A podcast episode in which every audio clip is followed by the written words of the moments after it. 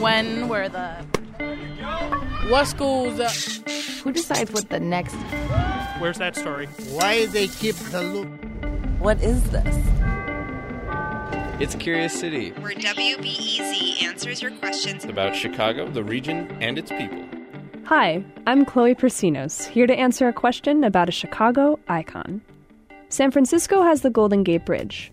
New York City, the Statue of Liberty. Chicago has Buckingham Fountain.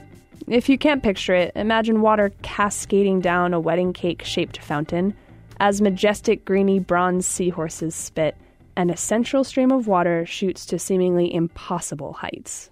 I'm going to explain why they put such a grand fountain on the city's shore. Here's a hint the fountain was a compromise, a way to establish a public lakefront without creating too much clutter. But first, the question. Alan Ireland is an HVAC contractor and a self described pump guy. So I heard that Buckingham Fountain is run off of one individual pump and that there is one employee whose responsibility it is to keep the fountain running. Is that true? Alan doubts one pump could do the job. And he said growing up, he heard fables about the fountain and one hidden engineer. This might come out really wrong, but like the troll under the bridge that keeps the bridge going or whatever. Well, So, I'm hoping to find that troll. yeah, that's ter- that sounds terrible, but let's call it like the lighthouse keeper. It's a nice office to have, Buckingham Fountain. I very much enjoy working down here. That's Eric Kelmar, proverbial troll under the bridge, aka Assistant Chief Engineer for Chicago Park District. He manages the team of about five engineers who tend to Buckingham Fountain. We try to keep it into a small family of people who uh, operate it daily. Every morning, an engineer throws on a pair of waders and removes debris that birds lodged in the fountain overnight. Then, at 8 a.m., they go underground into the proverbial cave under the bridge to prep for the first water show at 9. Except it's not a cave, but a beautiful room in marble. You can still see the bronze levers they used to control the pumps, back when engineers operated the fountain manually. Today, the system is automated, but you can still override it with the flip of a switch. So I'm taking the seahorse's valve, I'm switching it from auto to off. After a 13 second delay, the valves in the seahorses close, they stop spitting, Oh, And there they go. and on a computer display, the seahorses' icons change from green to red. Kalmar says the center jet can shoot water as high as 150 feet in the air. That's 15 stories. So, how many pumps does it take to pull that off? Kalmar takes me deeper underground to the pump room where there are three big pumps. Pump number three is the showstopper. And that pump just goes directly up and out for the center jet, and that's 1,500 gallons of water a minute. That's the pump that gets the spout up to 150 feet. That's correct. And the pumps are the original 1927 hardware. Their combined power totals 575 horsepower. That's the same as 23 cars back when they were built. Five years ago, uh, we had them completely pulled out of the pump house and rewound, and they said uh, there's no reason to replace. They were well built, and uh, with the new upgrades, they should last another 100 years. No planned obsolescence here. In fact, Kelmar says that if they were to replace the original pumps, they would need about 24 modern pumps to do the same job. There we have it. The hidden pumps that so captivated questioner Alan Ireland, they were built to last. And they were built to impress. But why? Julia Bachrach has the answers. She's the historian for Chicago Park District. To set the scene, she explains that at the turn of the last century, the lakefront was full of ash, trash, and debris. For years and years, there was this raw, kind of landfill, just flat dirt terrain. The public debated what to do with this eyesore. Some people argued that a new, splendid lakefront should have a massive, splendid building, like the opulent French palace, Versailles. Mail order magnate Montgomery Ward was opposed.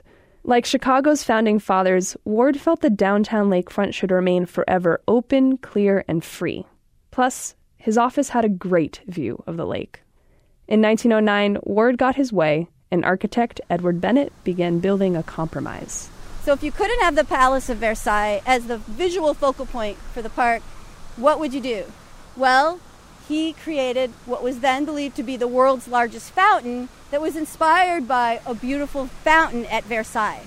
Bennett's fountain wouldn't block the view of the lakefront, but taxpayers would not fund his ornate design. So Bennett approached philanthropist Kate Buckingham. Her family had made a fortune in grain elevators.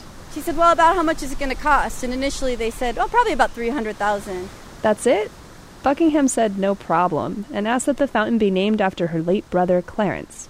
But that original estimate proved low. By the time all was said and done, she donated slightly over a million dollars. Finally, on August 26, 1927, the Clarence Buckingham Memorial Fountain was ready for the public. At the time that it was dedicated, they had a lot of hoopla. They knew this was a big deal. John Philip Sousa's orchestra played Pomp and Circumstance. And so tens of thousands of Chicagoans gathered. They say 50,000. And of course, Kate Buckingham was in attendance. A Chicago Tribune columnist waxed poetic. Quote, in a week, the Buckingham Fountain has captured the imagination of the town, enlarged its aesthetic sense, and done its spiritual good. It is the lyric of the lake. It will never grow old or commonplace.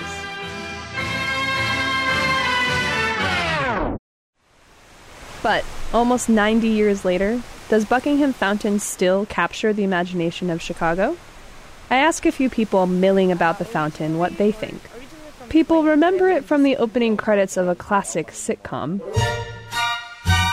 We love Married with Children, and I just wanted to see this, and I finally got to see it, and it's real. I didn't, I'm like, this couldn't be real, but this is beautiful. Barnabas Shane of Atlanta is not the only one who's in awe. I talked to tourists zipping around on segways and people cooling off in the fountain spray. Everyone I talk to is impressed. Yeah, pretty much. It is very beautiful. Buckingham Fountain has not grown old or commonplace. Would you like to take a selfie with us? Oh, of course. All right. Reporting for this story came from me, Chloe Prasinos. Curious City was founded by Jennifer Brandel, WBEZ, AIR, and the Corporation for Public Broadcasting. Support comes from the Doris and Howard Conant Fund for Journalism.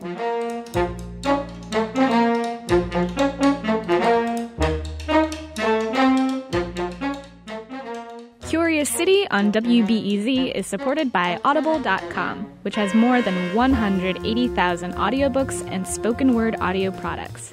Audible is offering Curious City listeners a free audiobook of your choice and a free 30-day trial membership.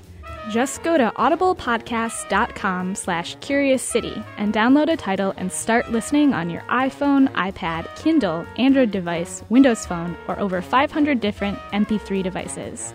Audible suggests Curious City listeners may enjoy books about Chicago, like The Devil in the White City or Fire on the Prairie. That's at audiblepodcast.com slash curious city.